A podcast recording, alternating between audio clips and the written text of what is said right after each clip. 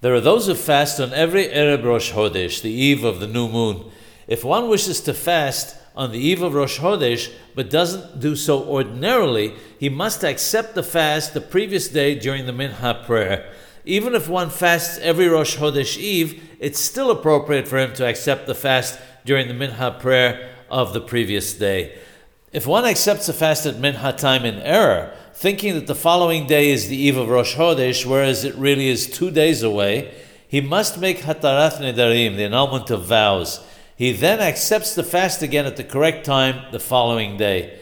If one accepts the fast at Minha time when the following day is the eve of Rosh Chodesh, if one finds that the Molad, literally the birth of the new moon, takes place before midday, in which case one should fast on the day before the eve of Rosh Chodesh, one should annul one's vow and choose a day to fast on after Rosh Chodesh.